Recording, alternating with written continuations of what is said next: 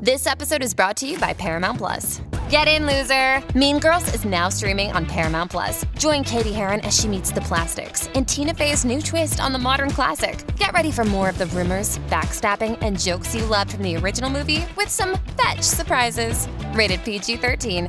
Wear pink and head to ParamountPlus.com to try it free.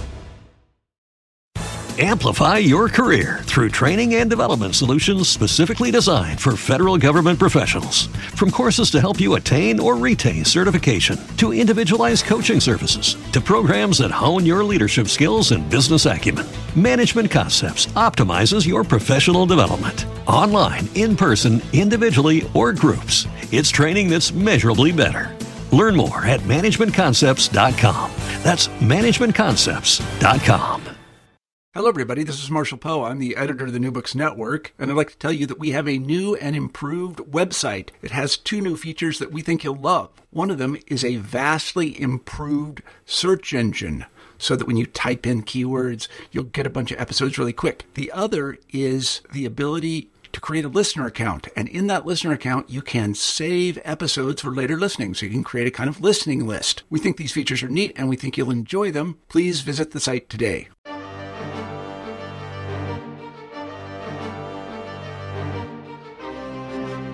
Hello, and welcome back to New Books in German Studies. I'm Ryan Stackhouse.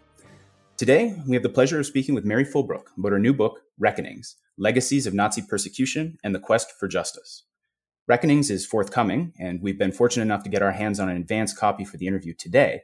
But the rest of you out there will be able to pick up your copy on 11 October 2018 from Oxford University Press. Those of you who are interested in the lived experience of Nazi crimes, the abortive post war search for justice, and most importantly, the changing self conception of both perpetrators and victims should all take note.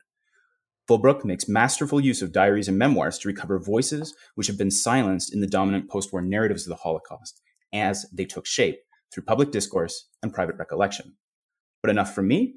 Mary Fulbrook has been so good as to join us today to talk about reckonings. So, without further ado, Mary, welcome to the show. Thanks. Before we begin today, why don't you just tell us a bit about yourself? How did you become interested in the craft and become a historian? I think that in my childhood, I was very puzzled. My mother was a refugee from Nazi Germany. She managed to get to Britain before the war.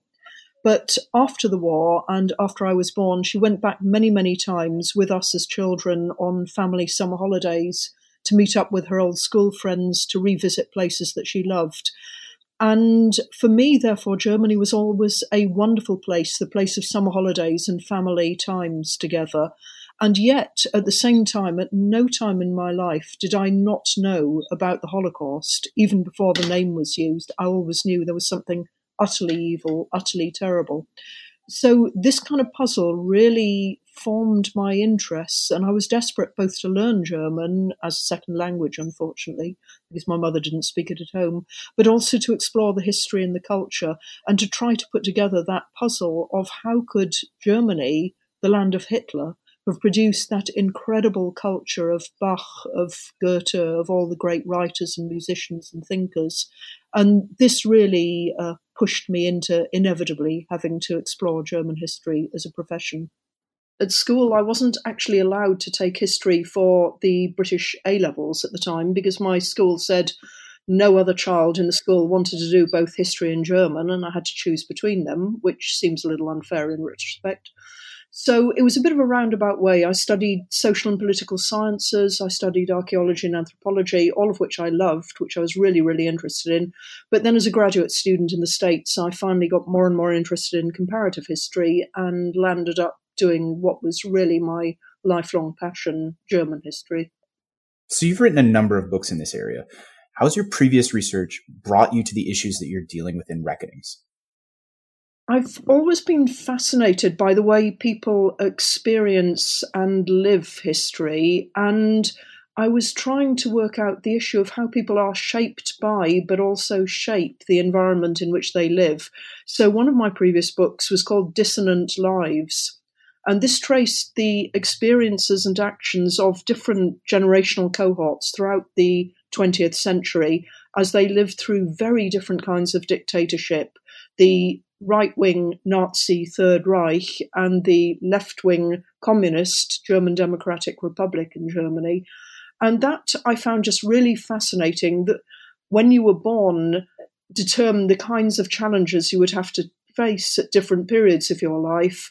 And that in turn helped to shape how you would rise to those challenges, how you would think about them, how you would talk about them with others, how would you would see yourself as a generation in distinction to people who are older or younger than you were.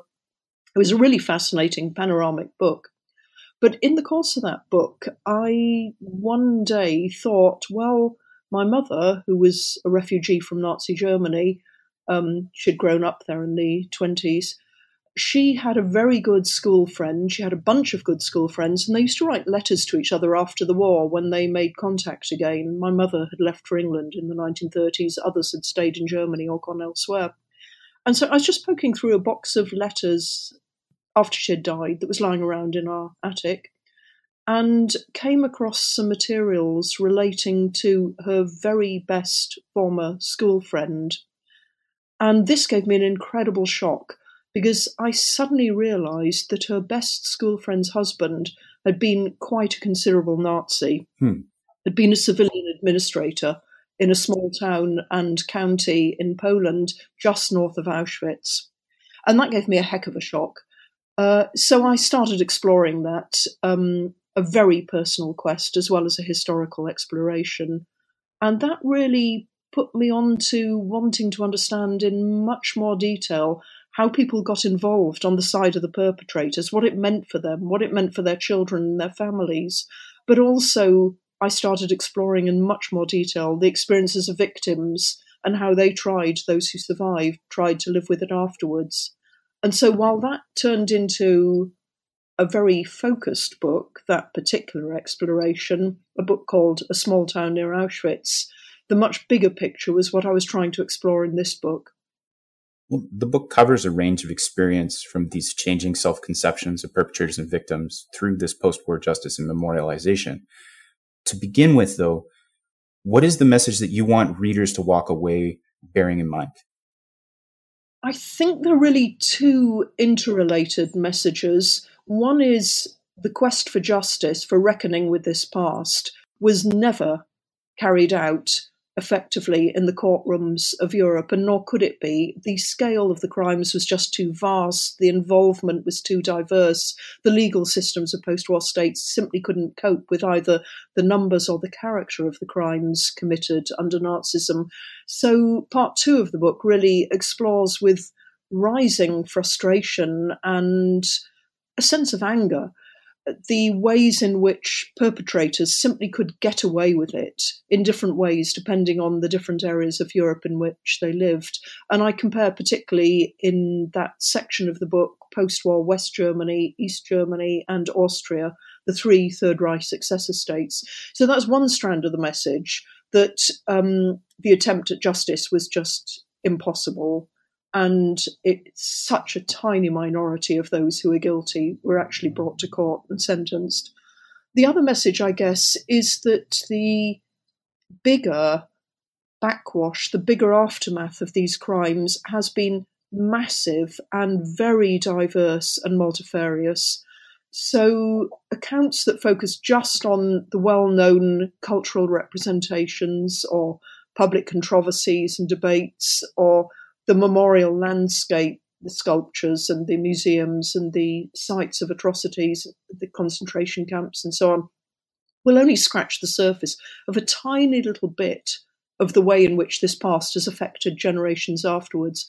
So I wanted really, in the third part of the book, to get into the question of what it meant to live with having experienced, lived through those horrendous times in whichever capacity one did, and what it meant for the children and the families, the friends, the wider circles of people who had lived through those times, the big, enormous psychological and personal aftermath, as well as the public representations that are, are so much discussed. Mm-hmm.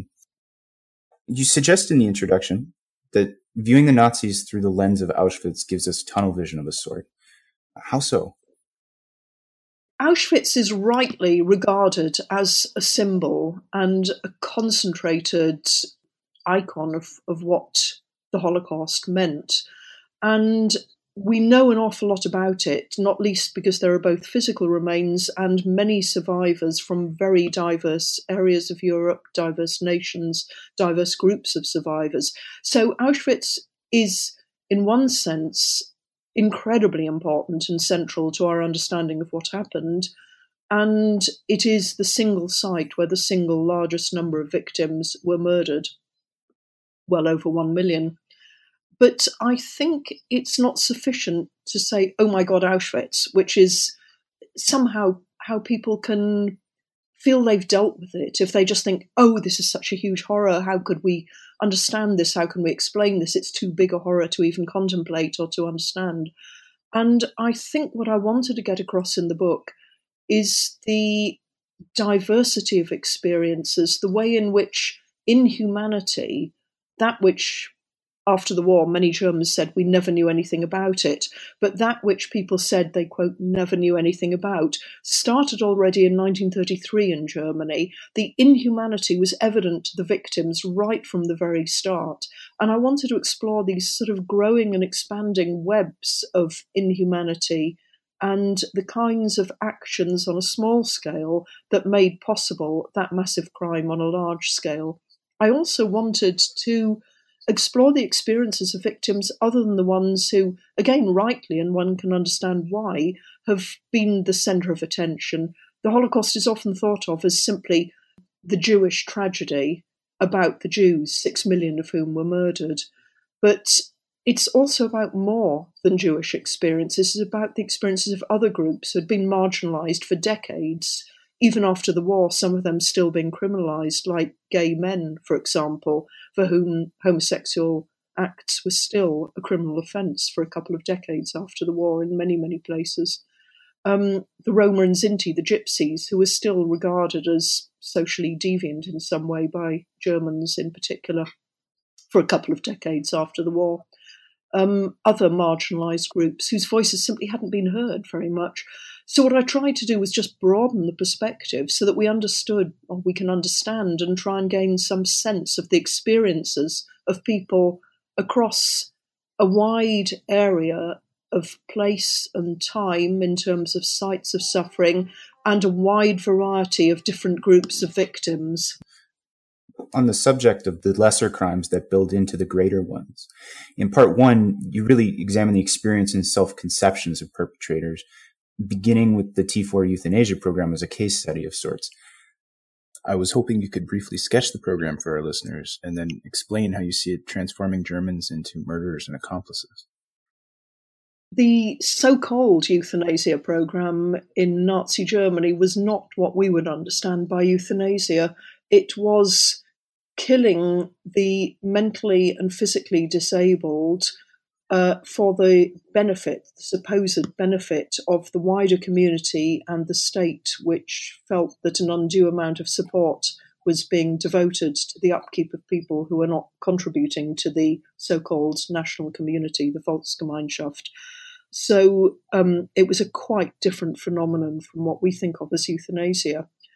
And Hitler had been mooting it in the late 1930s. It began even before the war began, but he officially sought to legitimize it just after the war began when he wrote a letter justifying it to two doctors, asking them to spread this around and to ensure that it got off the ground. Uh, it was never officially legitimized. It was never passed into law. It was simply a Hitler order on his own personal notepaper. It was not a legal legally justified action, but it was a program of mass murder, organized mass murder in institutions in which the mentally and physically disabled were taken to specially designed gas chambers. The first was tried out in the in January 1940, uh, where they were killed. And there were six major centres with built-in gas chambers in the Third Reich by the summer of 1941, this program had become very, very widely known, and it was occasioning a lot of popular unrest. People were realizing that something was going on when Great Aunt Amalia was sent off, and a couple of weeks later, they were told she had died of some implausible disease or a child had been starved to death. So it was officially terminated in the summer of 1941. But unofficially, it continued in, I think, far more insidious ways over the remaining years of the war through starvation, through administering sleeping powders that made people sleepy and they eventually died of lung congestion. Um, very unpleasant means, which could be done anywhere. You didn't need a gas chamber to do this. It could be done in clinics and sanatoria across the Reich. So there were many, many victims of this policy. Now, how does it connect to the Holocaust? There is an interesting feature of the dating and of the personnel. The official euthanasia program in the, the killing institutes came to an end in August 1941 at precisely the time when, following the invasion of the Soviet Union, very large numbers of Jews were being collected together and killed on the Eastern Front. And what is interesting about this shift is that as the notion of killing Jewish civilians, children, women, as well as old people, as well as men who might actually be thinkable of as partisans, as dangerous to the war effort, just as that was getting off the ground in Eastern Europe. So the policymakers were thinking about, quote, more efficient, I'm, I'm trying to put scare quotes around this, more efficient means of killing large numbers. And the killings in the open, the digging of pits that people had to be shot into. This was something that was attracting attention. Soldiers wrote home about it. People took photographs of roundups. People knew what was going on. Letters were full of reports of these killings on the Eastern Front. It was not efficient from that perspective. And it was not efficient from the perspective of the killers either. There are reports that some of the people involved in shooting simply couldn't do it unless they were made blind drunk and then their aim wasn't good. Uh, some of them suffered breakdowns. So it wasn't an easy way of killing. And in the beginning of September 1941, the first experiments were made with gassing people in a gas chamber in Auschwitz. In fact, Soviet prisoners of war were the uh, particular victims of that experiment. But it became quite clear in the course of the autumn of 1941 that a more efficient, again, I'm using that in scare quotes, a more efficient means of killing would be to bring the personnel, the know how, the expertise of the euthanasia program, the gas chamber crews, over to Eastern Europe and start constructing dedicated extermination sites. So it's really significant in that transition where instead of killing Jews where you find them, as had been happening through the summer of 41, you bring, begin to bring Jews to places where they can be killed in large numbers through the use of gassing. And the personnel gets moved across. There's an enormous continuity of personnel, people who had been trained in the clinics and sanatoria of the Reich, going over to staff the extermination camps in Poland in examining the experience in these camps and the myriad functions that they have, you have this great line tucked away that, for me at least, really got to the heart of this widespread complicity in the system. Uh, and I quote here it, it was not so much perpetrators who produced the system of violence as the system of violence that produced perpetrators. Could you explain a little bit more what you mean by this? Yeah, um, I think a lot of the research that's done on the psychology of killers and so on is just missing the point. I think what happens is as the concentration camp system expands, particularly during the war years, and as the system of forced and slave labor expands during the war years, as Nazi Germany changes in what is being done and who is needed to do it, so people get drawn into the effort in all sorts of different ways and at all sorts of different levels. So you see, for example, young women, perfectly ordinary children of peasants, farmers living in Mecklenburg or wherever in in and around the lovely lakeside concentration camp of Ravensbrück. I mean, the lovely lakeside, the concentration camp is ghastly. It's one of these typical contrasts between a place of horror and idyllic surroundings. But you see, young peasant girls, they're called up for Reich labour service. Um, they're offered either a rubbish job for low wages, poor food, not much fun, working in a factory somewhere, or they're offered a slightly better job, as it seems nice uniform, good food, nice SS men to go out with, um, bit of status, bit of power in life as a camp guard at Ravensbrück.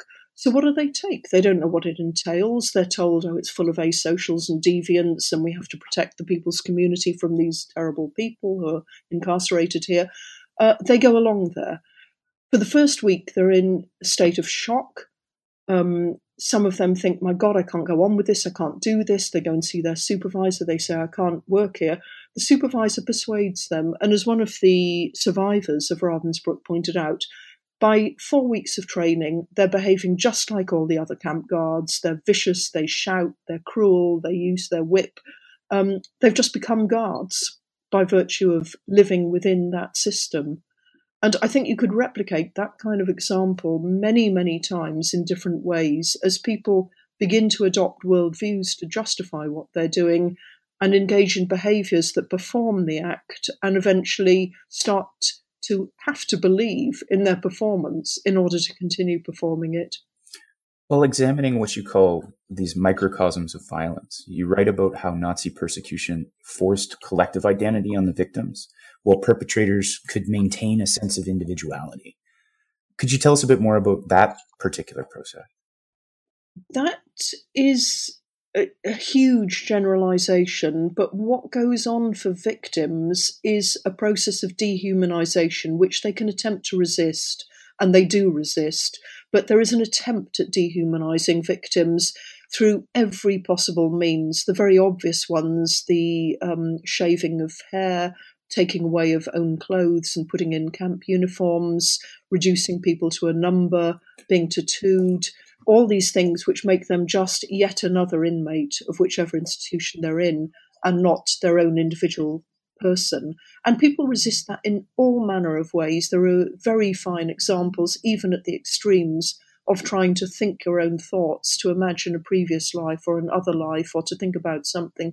Even in the case of one survivor, a really quite extraordinary notion that as Jews they would fast on the day when they should fast, whether or not they were religious Jews or completely assimilated, totally secular, they felt it was exerting a degree of agency to fast together on a Jewish day of fasting. Or the same survivor, I think, talks about the way in which one day he felt that simply defecating when he wanted to was a way of realizing that he still exists, that he's still a human being, he's still got individuality and agency. But that is reducing it to very, very, very basic bodily functions, the last remaining areas. Others, of course, had far more leeway. I'm talking here of somebody who was in a quite extreme situation. But when we talk about the perpetrators, there, there is something different going on. Many perpetrators, and this I think is, is really interesting, were not themselves committed ideological fanatics.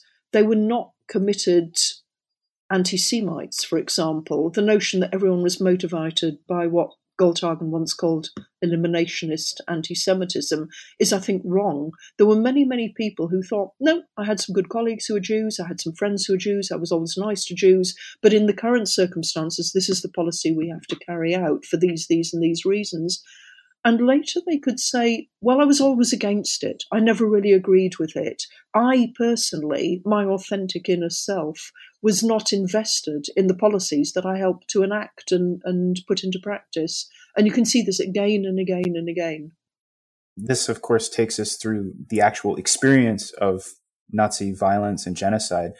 And then into part two, you move on looking at post war justice, which you describe as utterly inadequate for dealing with the most guilty. I was wondering again if you could take a look at this broader process as Cold War tensions shifted priorities moving out of the war years and into the 1950s. Well, that's one of the first disappointments that the initial attempt of the Allies to deal with Nazism is very, very rapidly displaced by on the part of the Western Allies the determination to see a resurrected West Germany as an ally against the bigger, as it's now seen, threat of communism. And the very rapid shift from punishment to amnesty and release, so that people who hadn't been put to death in the late 40s for their crimes, who had been given long, long prison sentences, suddenly found their sentences reduced, and many of them were then amnestied and freed, and very few of them were still in prison a decade after they'd first been sentenced. So that was the first shift, I think. Um, there are many, many other things going on, though, because the Cold War affects the picking up of trials again from the late 50s. The Cold War rivalry between East Germany and West Germany actually starts trials up again in a way that might otherwise not have happened. So East Germany accuses West Germany of not really putting Nazis on trial, of having big Nazis in high places.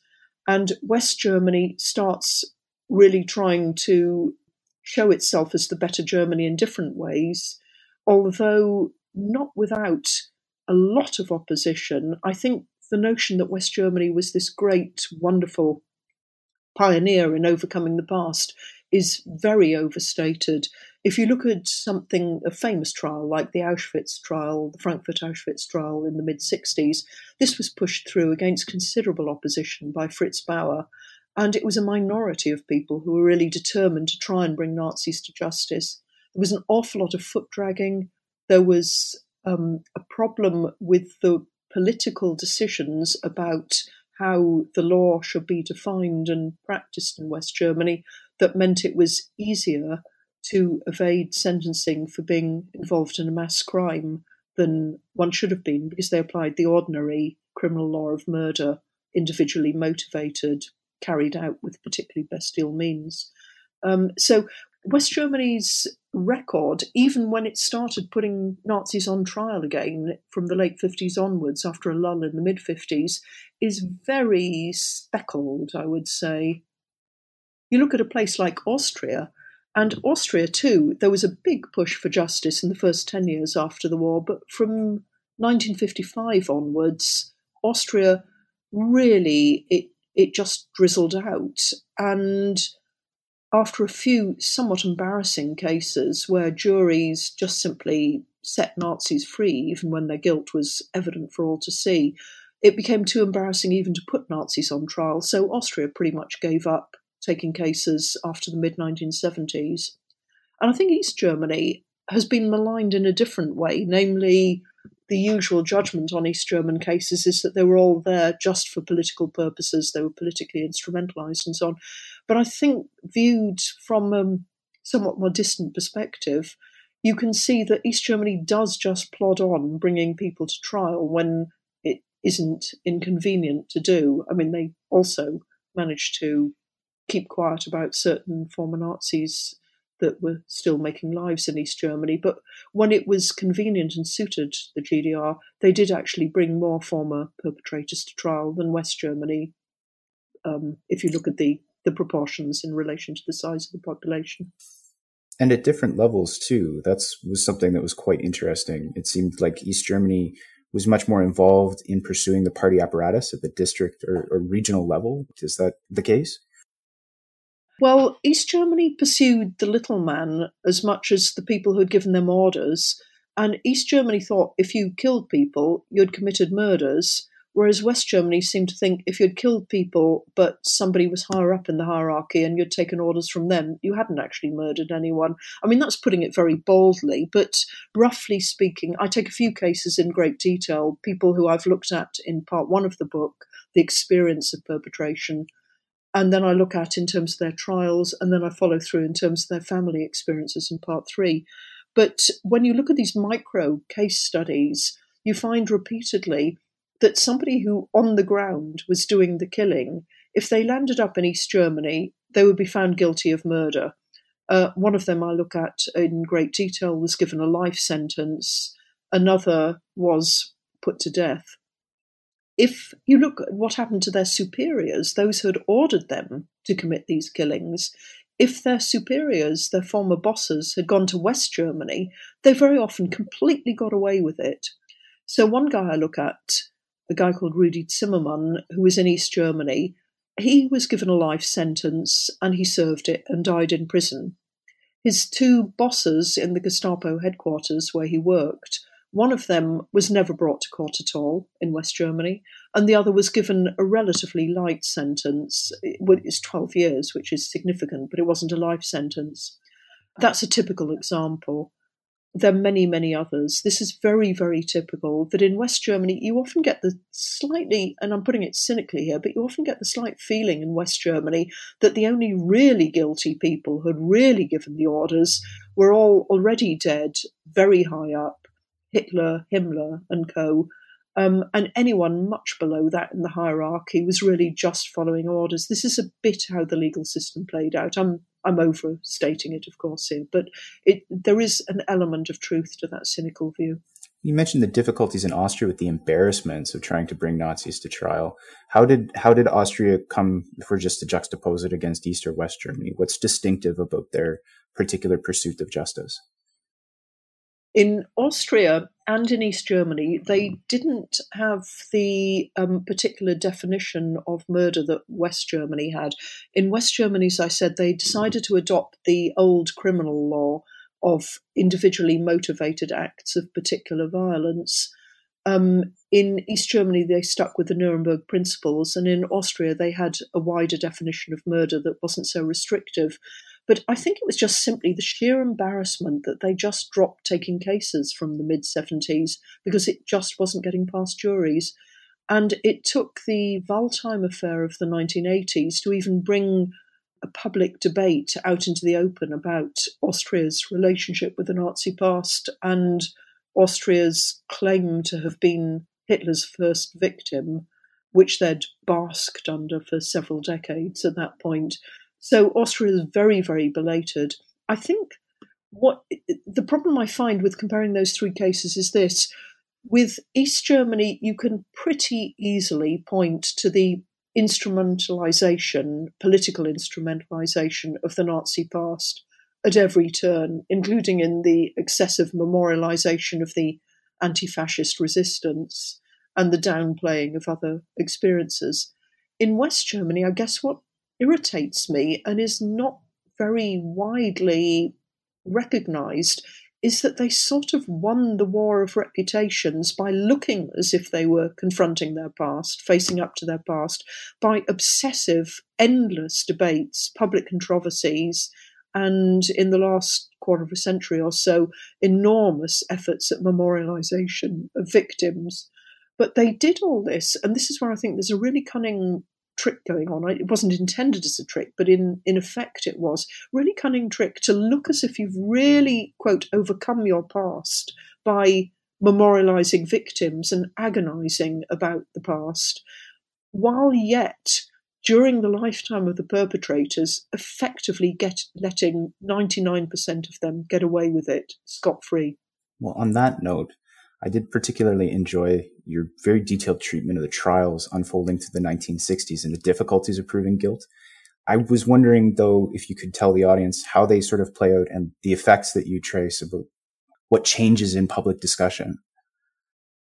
I, th- I think what changes from the mid 1970s onwards is a younger generation being interested in the experiences of victims in the earlier period, the 60s, it's often called the 60s and 70s are often thought of as the era of the witness, but people who came as witnesses, survivors, came as witnesses to the crimes of others, to what others had done. And I think what really shifts from the mid to late 70s onwards is that they suddenly become viewed as people in their own right, as survivors who are witnesses to themselves, to what the experiences did to them, how they faced these experiences, what it meant for their lives viewed as a whole. And so, in that sense, I think the era of the survivor displaces the former era of the witness. And a younger generation becomes much more interested in understanding perpetration in a wider way and the issues of survival in a wider way. So I think there's a real shift from the 80s onwards in how these things are viewed. And then I suppose very, very belatedly, there's a shift in the law um, with the Demjanjuk trial where finally it becomes sufficient to have served at a certain time in a certain place for guilt. And the witnesses who've come up in recent trials, the Oskar Gröning trial, for example, what they do is testify not to what Gröning may or may not have done on a particular day, as witnesses earlier were asked to do, but actually what Auschwitz as a whole did to them, or even to members of their families, a dead sister, another relative. So the notion of what you are witnesses to changes, and the notion of who can be identified as guilty changes in the most recent trials that we've seen. These recent trials in Germany were under a slogan, never too late, but I think it is way too late. These last attempts to get pathetically appearing elderly figures, frail on, on often on hospital trolleys, into court to face justice at this stage it, it seems to me utterly far too late and beside the point when so many known perpetrators who are hale and hearty and in the prime of life in the 50s and 60s were allowed just to get away with it. Mm-hmm. Speaking of this transition from the era of the witness to the era of the survivor, in part three, you move beyond the formal attempts at justice really and begin to explore how people either returned to life or tried to carry on after Nazism. In this era of the survivor that overtakes the earlier fo- attempts at formal justice, why did some people choose to come forward while others remained silent? One of the things I argue in part three is that the notion of the silence of survivors is not as simple as it appears. Many people tried to talk, and what they found was lacking was a sympathetic and willing audience. And so, what I try and plot is changing patterns of communication. In the early post war period, many, many, many survivors talked and talked endlessly.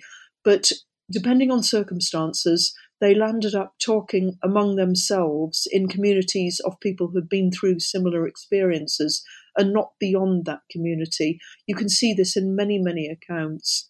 So it's not that they were silent, it was they chose to whom they wanted to talk and when and about what. And then you see lots of considerations developing over the course of a life. Very often, parents did not want to upset their children's experiences. They wanted their children to enjoy childhood, to enjoy youth in a way that they had been prevented from doing. And so they didn't want to blight their children's lives with talk, endless talk about the past. But then, as they had grandchildren, they suddenly felt at a later stage in their own lives, having maybe run a business, had a successful career, been very, very busy with work, not talked to their children, they would suddenly find on retirement with grandchildren the need both to talk about what they'd lived through, but also to transmit it to the next but one generation to pass on the story. So I think there's a, a life cycle thing going on with survivors, but it's also a it also relates to wider changes in the broader culture. Uh, there are many things which correlate with these changing phases. One of them is a much broader cultural recognition of victimhood and suffering. If you think after the First World War, um, shell shock was seen as a terrible thing. After the Second World War, you didn't want to talk about such things. But after the Vietnam War, post traumatic stress disorder is suddenly recognized. PTSD is suddenly a recognized ailment. It's validated. It's okay. It's something that has to be addressed and understood, and you have to be upfront and talk about it. And so there is a new validation of victimhood and experiences of suffering from the 1980s, late 70s, 80s onwards in the wider culture, which also makes it possible to talk about painful experiences and things that earlier you might not want to have admitted to. So there are many things going on, both in the changing wider culture, in the changing audiences for accounts, the younger generations are willing to listen, whereas older generations wouldn't, and in the life stages of those who are fortunate enough to survive as young people, young people who were selected for work were far more likely to survive than elderly or the very young, um, and who then, as they grew older, were more willing to talk. The sharing of these stories is only one aspect. There are also these coping strategies you talk about to make peace or at least learn to live with these past experiences. Could you tell us a little bit more about those? I think the coping strategies are very, very various. Very, they differ from one individual to another quite considerably. And of course, who we don't get to hear about are the people who won't talk and don't cope. Um, you get accounts sometimes by a survivor who goes to try and find the other survivors in a group that they were part of. And I'm thinking of one in particular where he goes to Queens in New York and finds a fellow survivor who is clearly not spoke, coping at all, who is very, very angry, very, very disorientated. You think of the work of, of some psychologists, psychiatrists who've worked with survivors, and they are totally unable to even provide narratives of their experiences and are severely disturbed. So I think talking about coping, we have to understand there's enormous individual variation. I think what I was interested in this book is also how it varies with historical and social context. If you live in Israel, it's a quite different matter from if you're a, a sole surviving Jew in a Polish town and you have to hide the fact that you are Jewish because there is still very active anti Semitism around. Um, so coping strategies vary with the context as well as the person. I think one of the things I do in the book, which is very rare as far as I'm aware, in overviews of the aftermath of the Holocaust is I also look at how people who were involved on the side of the perpetrators dealt with their past, how people who had been involved actively in the system tried to cover up, tried to keep silent, or tried to talk about it differently. And there, the coping strategies are very clear. There is a self distancing a distancing yourself geographically. I was far away from where evil really happened, for example. Um, distancing yourself morally. I never really believed in it. I didn't want to do it. I had to do it distancing yourself from any sense of agency. If I did it, and you can prove I did it, it was only because I was following orders and I was really a victim of the system too, because I couldn't do otherwise. Otherwise, something terrible would have happened to me. So the coping strategies on the perpetrator side, I think, are all geared towards a kind of self distancing. And one of the things I actually found really interesting in this was when I was thinking about self distancing, I noticed that both survivors and perpetrators have a tendency to try and put distance between their current selves and the past site of perpetration or suffering, even when um, you see survivors of Auschwitz talking about it, they kind of distance themselves from where the real victims were, namely the gas chambers, the people who did not survive. So there's always a distancing to make it less painful or to make oneself less responsible. So that's a, a, removing of the self from a larger narrative or in the way that language is used.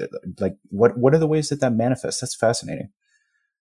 It's, um, it, it's both, both narrative and language. Uh, if one account I look at in quite some detail is the account of a woman who was a young teacher at the time and went and taught in the school in Auschwitz, where the commandant of Auschwitz, Rudolf Höss, where his children were being taught. She was one of their teachers. And she is constantly putting herself at slightly one remove from everything. So while she could see the smoke and see the ashes, she didn't really know what they meant. Um, while she heard what was going on on the railway tracks and the selections on the ramp, her response was, Well, why do the children have to witness this on the way to school? Why can't this be done somewhere a little further away so that the children don't have to pass by and see it on the way to school?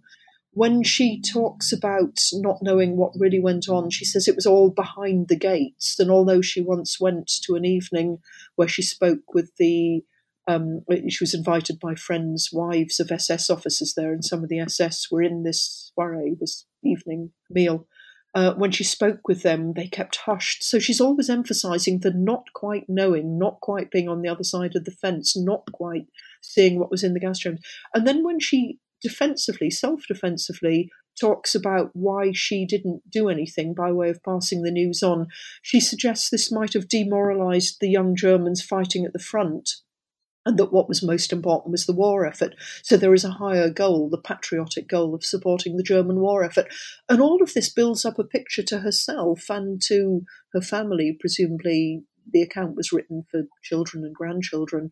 Um, it builds up a picture where she sustains her sense of self as important because she lived through something terribly significant, really important and exciting times, but also as somebody who was a moral person who didn't quite know enough to have needed to act on it, even though she could guess and see everything and was told all sorts of things, but also who had a higher moral purpose for not having acted on it in any way that she could have done, like talking to others about it. So it's it's a very complex construction of an acceptable self where you can salvage having been historically significant in some way or having a brush with something historically significant in history, but at the same time salvage a sense of having acted morally. Right. Um, so I think that there's a lot going on of that sort of thing. I mean, I've just taken one example there at some length, but there are many, many other accounts where you can see this sort of self justification and self distancing at the same time. You also go into issues faced by successor generations with the children of Holocaust survivors and perpetrators. Could you tell us a bit more about that? Uh, what interests me here, there are two very, very distinct and different groups involved, and a lot has been written about the children of survivors, about the children of people who were persecuted. And I wanted to explore a bit how it inevitably affected the second and even the third generation in those families, even where parents or grandparents didn't talk about what they'd been through. There is a an intergenerational transmission that makes this past really shape the experiences of the next generation. Many of them say things like, the most important events in my life happened before I was born, and they feel like they've been born somehow after everything that was important. And many of them feel unplaced, not displaced like their parents, but unplaced, just not of or from anywhere. So the the children of survivors, it's a, a very widely researched area. But what interested me particularly on that side was what difference did it make where they grew up, whether they grew up in Israel or North America or Poland or Germany or France, um, and to look at the historical variations in the impact on the second generation. Then there was another group entirely, the children of perpetrators, and this has only recently begun to receive real attention by scholars. There have been several collections of interviews with children of prominent Nazis, um, the well known names in the Third Reich.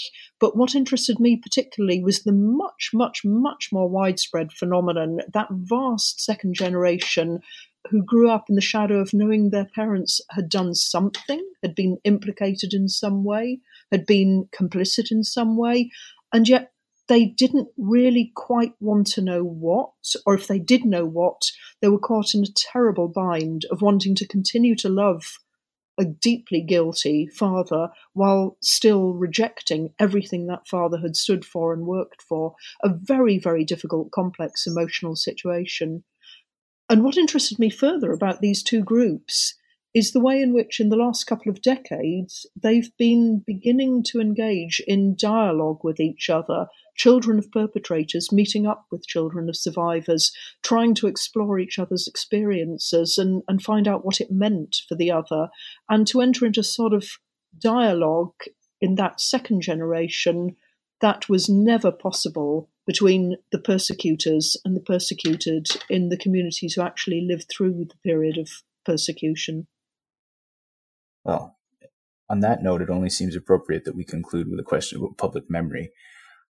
How has all of this shaped the memorialization of the Nazi past? Everything that you're talking about in the book feeds into these broader public narratives. Um, yeah, and and the broader public narratives have affected how people talk about themselves so it's it's a, an iterative process back and forth. Mm. Um, the memorialization, I think, in Germany, which again has this incredible reputation of you know being they call it the Weltmeister in Germany, the you know the world master of memorialization, um, is really, I think, something more ambiguous than it at first sight appears, and I certainly feel ambivalent about it. Um, on the one hand, Germany has really been overwhelmed by a desire, particularly among the second and third generations, to sort of make an impossible retrospective amends for what the parents and grandparents did. And so there is huge memorialization of victims everywhere, um, from large sites, big memorial sites, through to the little so called Stolpersteine, the stumbling stones set in pavements, uh, remembering a single individual at their last place of residence.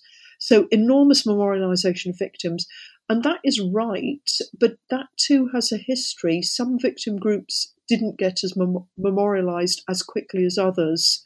Uh, it was only very belated and against considerable opposition that gay men received memorials, for example, from the late 1980s onwards, or the Gypsies, the Sinti and Roma, again, very belated memorialization. Euthanasia Institute, similarly. But what bothers me about this, and I think it's a good thing that there is this vast memorialization, what bothers me is twofold. One aspect is that it kind of sometimes seems like it's there as an expression of the remorse of those who weren't responsible and a desire to maintain the memory of the victims of their forebears. Um, and secondly, these this memorialization of victims still very largely, there are a few exceptions, but very largely leaves out the perpetrators there are very, very few sites which explain in adequate and complex, sufficiently complex detail who were the perpetrators, who was responsible. So it's kind of a landscape of mourning without pointing the finger at those who are responsible for it. There are a few sites which really focus on perpetrators, um, the topography of terror in Berlin, for example, or the House of the Wannsee Conference, or in Munich now a new Nazi documentation centre. And there are a few sites which are very perpetrator focused, quite obviously in Nuremberg or near Salzburg. But um, very largely, the memorials themselves leave out the complicity of so many ordinary people and the concentrated guilt and responsibility of a significant minority. And this I find quite a difficult issue to understand and to know how we should deal with. Regret without reflection? No, I don't think so. I think it's knowing how to convey for the next generation how small steps and little acts of inhumanity um, deciding not to recognize your former friend anymore because they're Jewish, or thinking it's okay to take a role as a cook in a euthanasia institute, or whatever it may be, small steps can lead to the possibility of much bigger things. And that's a complex message. Um, and what angers me too, it, while we're on memorials, is the question of um, what reparations were paid afterwards, what restitution and reparations were paid. Because again, you see people who made enormous profits on the backs of slave labour in the Third Reich, um, industrialists who exploited people till they dropped dead and then just shipped in more from the nearest concentration camp. These people went on to make careers in post war West Germany in particular. And retired on fat pensions, civil servants who had run towns in the occupied territories who had assisted in ghettoisation went back to work in the civil service in West Germany and retired on enormous civil service pensions.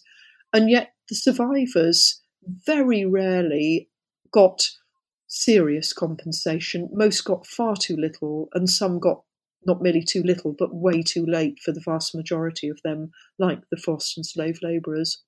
So there's a hidden aspect there too. It's it's justice at both ends. The the um, trying to make up to those who had suffered, as well as bringing to justice those who were responsible. Those two sides of the coin of justice were both inadequate. And the obsessive memorialization, which catches the public eye rightly and it's important, somehow, to me, doesn't quite make up for the other two things. Mm-hmm. It's it's almost pernicious in the way that it continues to signal that it can't happen, uh, or, or it leaves out the the process by which it happens by just focusing on the suffering. Yeah. Well, food for thought. Thank you again for coming on to chat with us today. It has been an absolute pleasure. But before you go, what is it that you're working on now? Where is this project taking you? Okay, I'm working, as you might expect from my slightly critical remarks, on the question of complicity and perpetration. Um, as part of a bigger project funded by the AHRC, we're working together to look at the ways in which people became complicit, got involved in acts of perpetration, and how they talked about it afterwards, how they reflected on their experiences, how cultural reflections considered perpetrators and questions of justice. So I'm really going on down those tracks.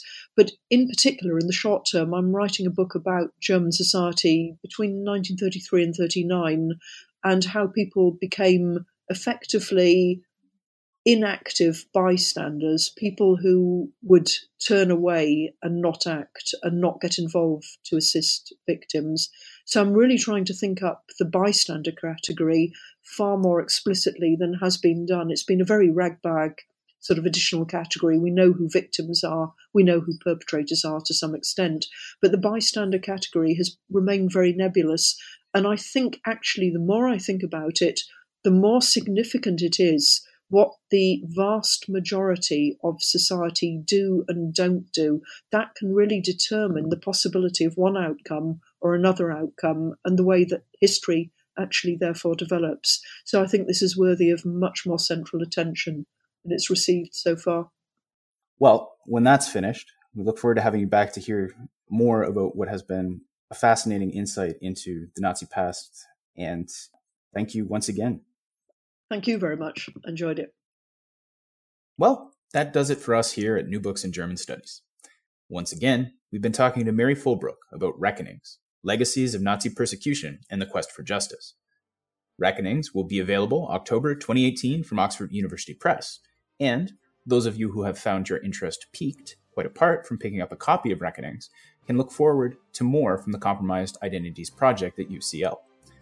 Compromised Identities, I am reliably informed, will have a conference and moving exhibit to look forward to in the next couple years, which I will be eagerly covering on the Third Reich History Podcast.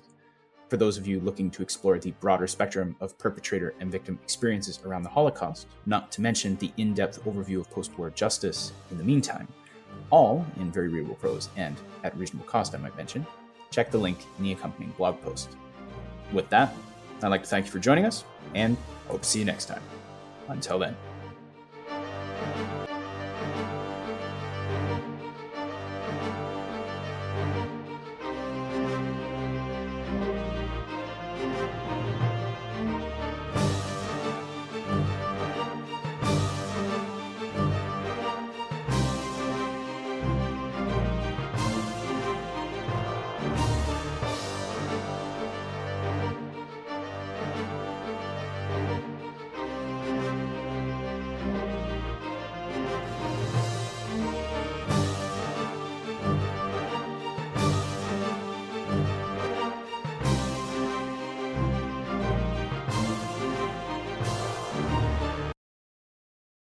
Amplify your career through training and development solutions specifically designed for federal government professionals. From courses to help you attain or retain certification, to individualized coaching services, to programs that hone your leadership skills and business acumen, Management Concepts optimizes your professional development. Online, in person, individually, or groups, it's training that's measurably better.